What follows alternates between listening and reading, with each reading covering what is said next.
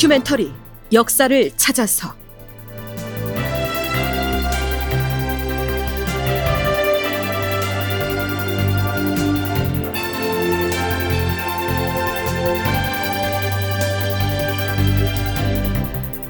제 1197편 기자호는 왜 죽어야 했나?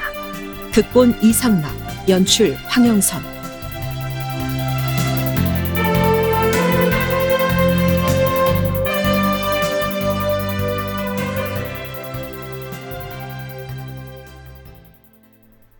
여러분 안녕하십니까? 역사를 찾아서의 김석환입니다.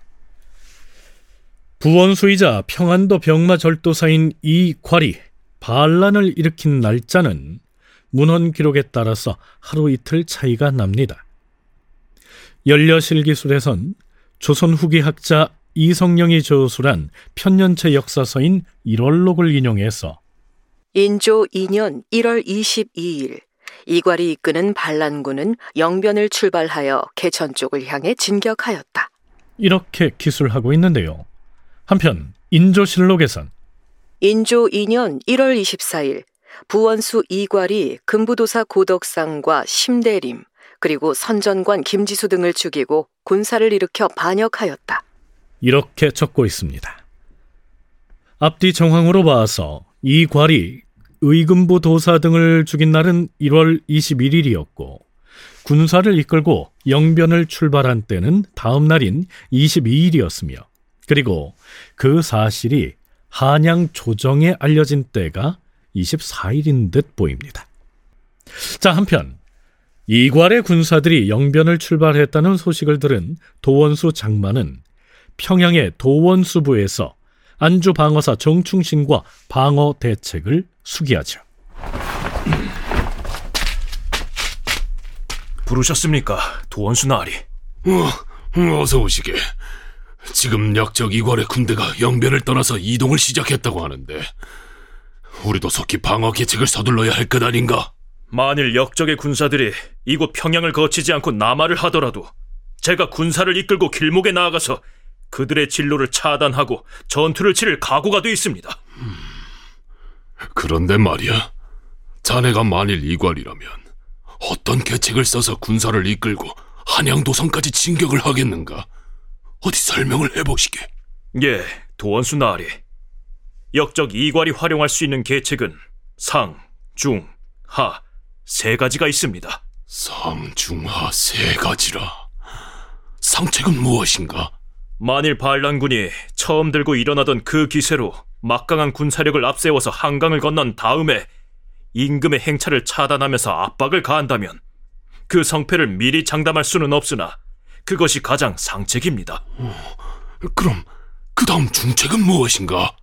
평안도에서 황해도로 내려오면서 철산 앞바다의 가도에 머무르고 있는 모물룡을 회유하여 결탁을 한다면 조정에서도 쉽사리 제압할 수가 없을 터이니 그것이 중책입니다. 음, 그런 일이 있어서는 아니 될 것이네. 하면 가장 하책은 평안도와 황해도를 거쳐서 경기 지역으로 내려가되 관군의 공세를 피해서 사익길로 빠져나가 곧장 도성으로 들어가는 것입니다. 임금과 조정 신료들이 모두 피란을 떠난 뒤에 빈 궁궐만 지키면서 고립을 자초한다면 오래 못 버틸 것입니다. 그것이 하책입니다. 그러면 자네가 보기에 이괄은 어느 계책을 쓸 것 같은가? 이괄은 동작이 날래고 용감하기는 하나 꾀가 없습니다. 그러니 틀림없이 하책을 쓸 것입니다. 결과적으로 이괄은 정충신이 예상했던 대로 관군을 요리조리 피해서 우선 한양도성으로 들어가는 전략을 택하지요. 그러나 도중에 장만이 지휘하는 관군이 이괄의 군사를 공격하기도 하고 혹은 이간책을 써서 반란군의 장수들을 회유하기도 하는 바람에 관군 쪽으로 귀순을 하는 사람들도 상당수 생겨나게 됩니다.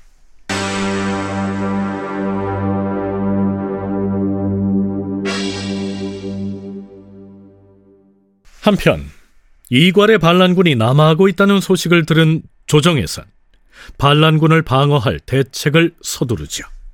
역적 이괄이 맡았던 평안도 병마절도사 겸 부원수에 이수희를 임명할 것이니 속히 현지로 부임하도록 하라. 이원익을 도체찰사로, 이시바를 부체찰사로 임명할 것이니 속히 평안도로 내려가서 반란군을 진압하라. 전하, 변흡을 황해도 관찰사로 그리고 이경직을 전라도 병마절도사로 임명하여 내려보내시옵소서. 그리하라. 이때 전라도 병마사를 새로 임명한 것은 비상시에 임금이 남쪽으로 파천할 경우에 대비하여 미리 가서 준비를 하고 있으라는 뜻이었다.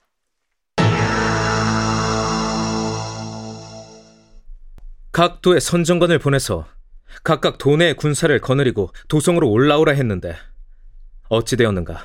예, 전하.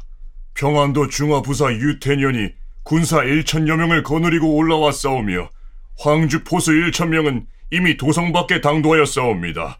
성천 부사 정도원은 100여 명의 군사를 거느리고 왔사옵니다. 그뿐인가? 더 있사옵니다. 자산 군수 안몽윤, 사마 현령 유태일, 강동 현감 최응일, 상원 군수 이숙, 용강 현령 신유, 강서 현령 황익, 증산 현령 장돈 등이 잇따라 달려왔사옵고 이 괄이 동원한 군사가 적어도 만 명 이상의 대군으로 예상이 된 상황이었기 때문에 국왕을 포함한 대신들도 두려움과 또 긴장감을 내려놓지 못하고 있었죠.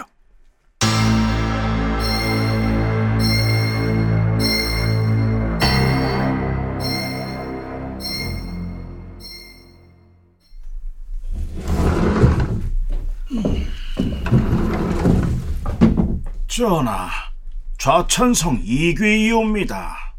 어서 들어오시오. 기다리고 있었소이다.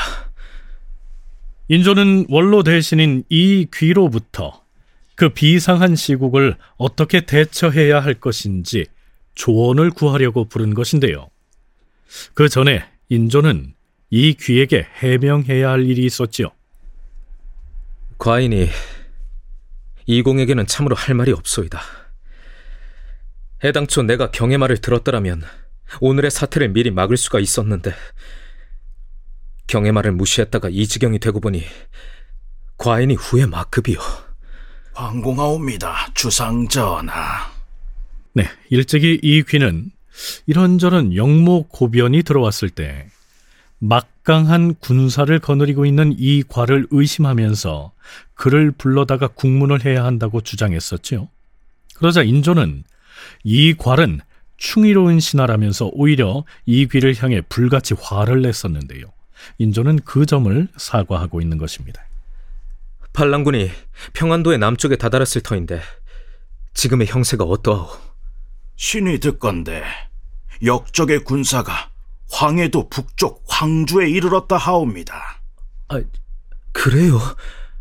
광군이 제대로 방어를 못하고 있다는 얘기가 아니오. 전하, 도원수 장먼의 군대가 황주에서 반란군을 저지하려다 패하였다고 하옵니다.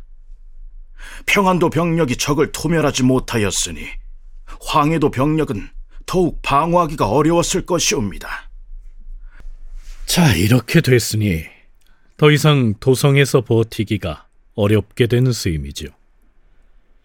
이괄의 군대가 이처럼 파죽지세로 한양도성을 향해 진격할 수 있었던 배경을 연세대 국학연구원 김영흠 연구교수는 이렇게 얘기합니다. 말이 평안병사고 부원수지 사실상 인조정권이 꾸릴 수 있는 가장 핵심 부대들을 장악하고 있었기 때문에 반란을 일으키는 것은 굉장히 쉬운 일이었다. 오히려 도원수 장만이 이게 붙어가지고 깨지잖아요. 어, 두 번이나 깨져요. 왜냐하면 도원수 밑에는 군대가 없었어요. 별로. 그러니까 딴 데서 와, 와야 돼. 모아야 돼. 이 시간이 걸리잖아요. 그래서 그 도원수 장망 부대를 물리친 그 이괄은 그 뒤에 이제 장만이 이제 부대를 모아서 대적하려고 하니까 그걸 싹 피해가지고 우회해가지고 도성으로 바로 어, 직행해서 이제 예, 쳐들어간 것이죠. 그러니까 아, 인조 그 정권에서는 그걸 방어할 수 있는 무력이 없어요. 이 귀는 인조에게 이렇게 구원합니다. 전하, 만일 역적의 군사들이 경기 지역으로 들어오게 되면 필시 도성 안에 거주하는 사람들 중에는 반란 세력과 내통하는 자들이 많을 것이오니 이 점을 염려하지 않을 수가 없사옵니다. 그러니 우선 종묘의 신주를 강화도로 모시고 대비 마마도 미리 강화도로 옮기도록 하시옵소서.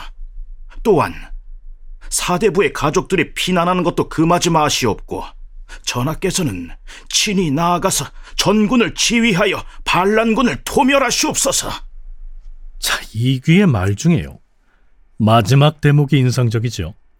대비는 강화로 옮기고 사대부의 가족도 피난하도록 허용하라고 얘기하는데요. 그러면서 국왕인 인조에겐 전군을 지휘해서 반란군을 무찌르라고 말하고 있으니까요. 바꿔 말하면 친히 군사를 거느리고 전투에 나서라는 즉 친정을 하라는 얘기입니다. 인조가 황제의 책봉을 받기 전에 명나라에 잘 보이기 위해서 만일 후금과 전쟁을 하게 되면 자신이 친정을 하겠다 이렇게 호기롭게 선언을 했었지요. 아마도 이 귀는 그걸 염두에 두고 한 말이 아니었을까요?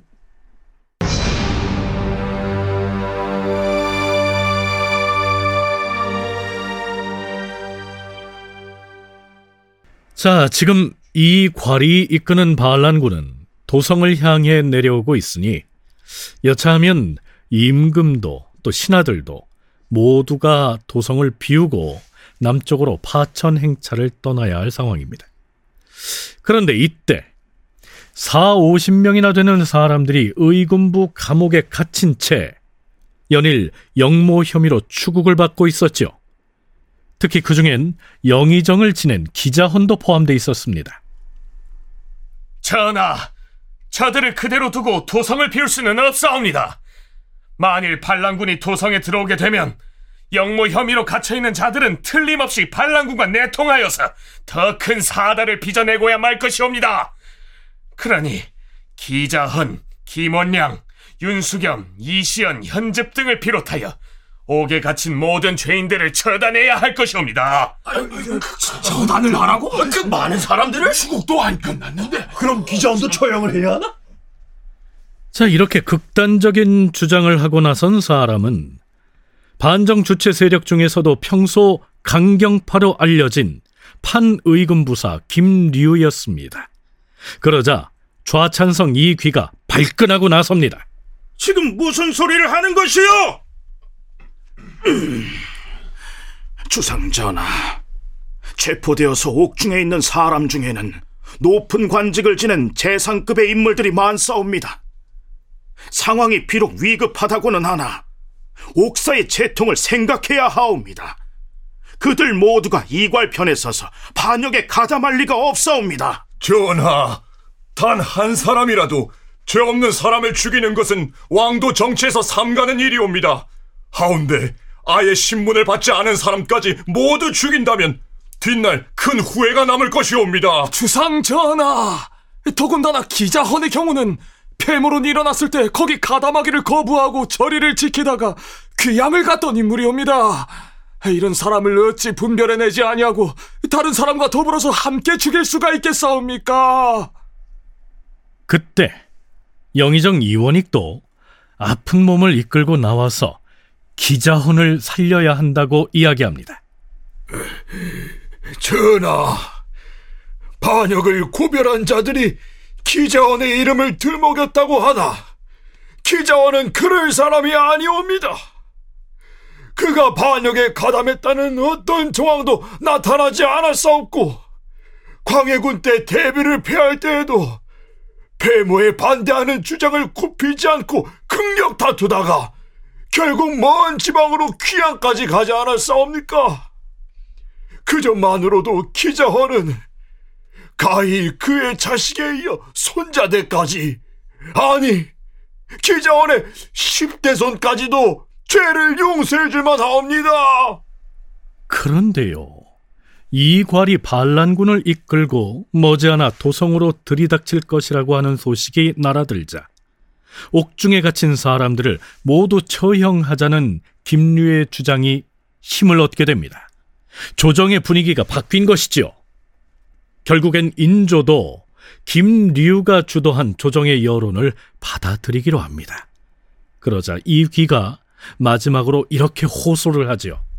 주상 전하, 기자원은 광해군 때 폐비를 반대하는 등 꼿꼿하게 저리를 지킨 사람이옵니다.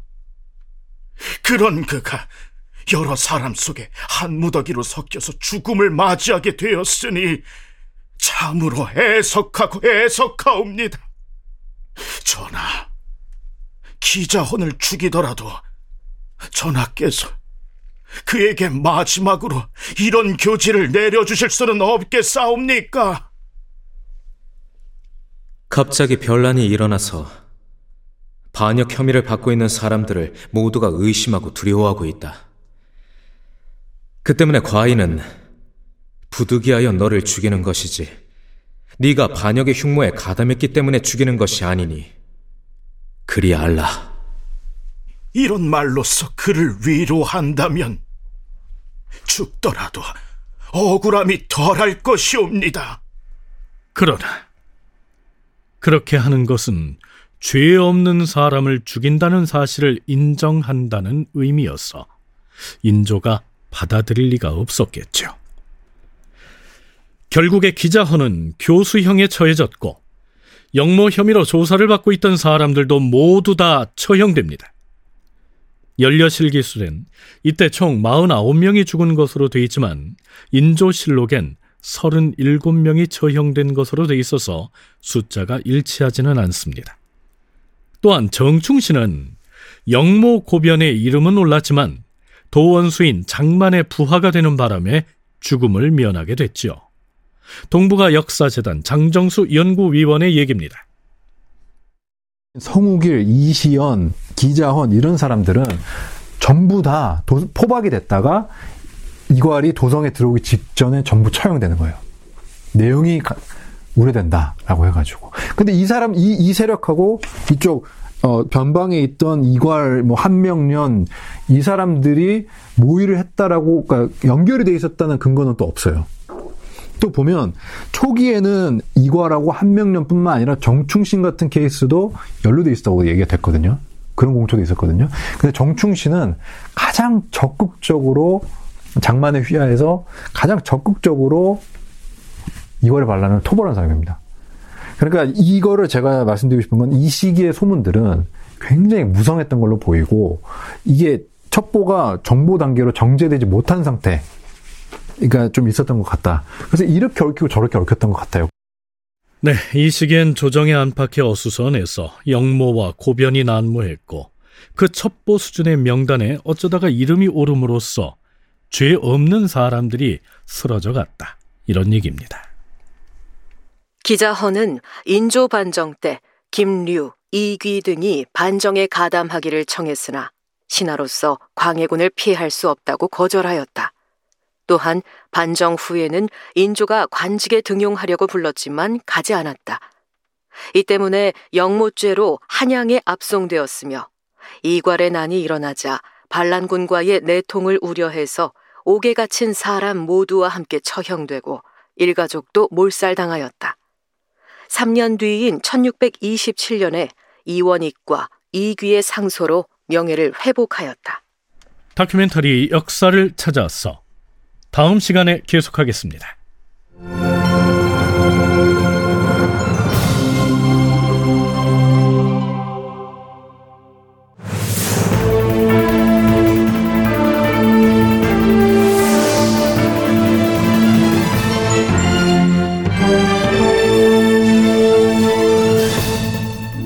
다큐멘터리 역사를 찾아서 제 1197편 기자헌은 왜 죽어야 했나 이상락 극본 황영선 연출로 보내드렸습니다.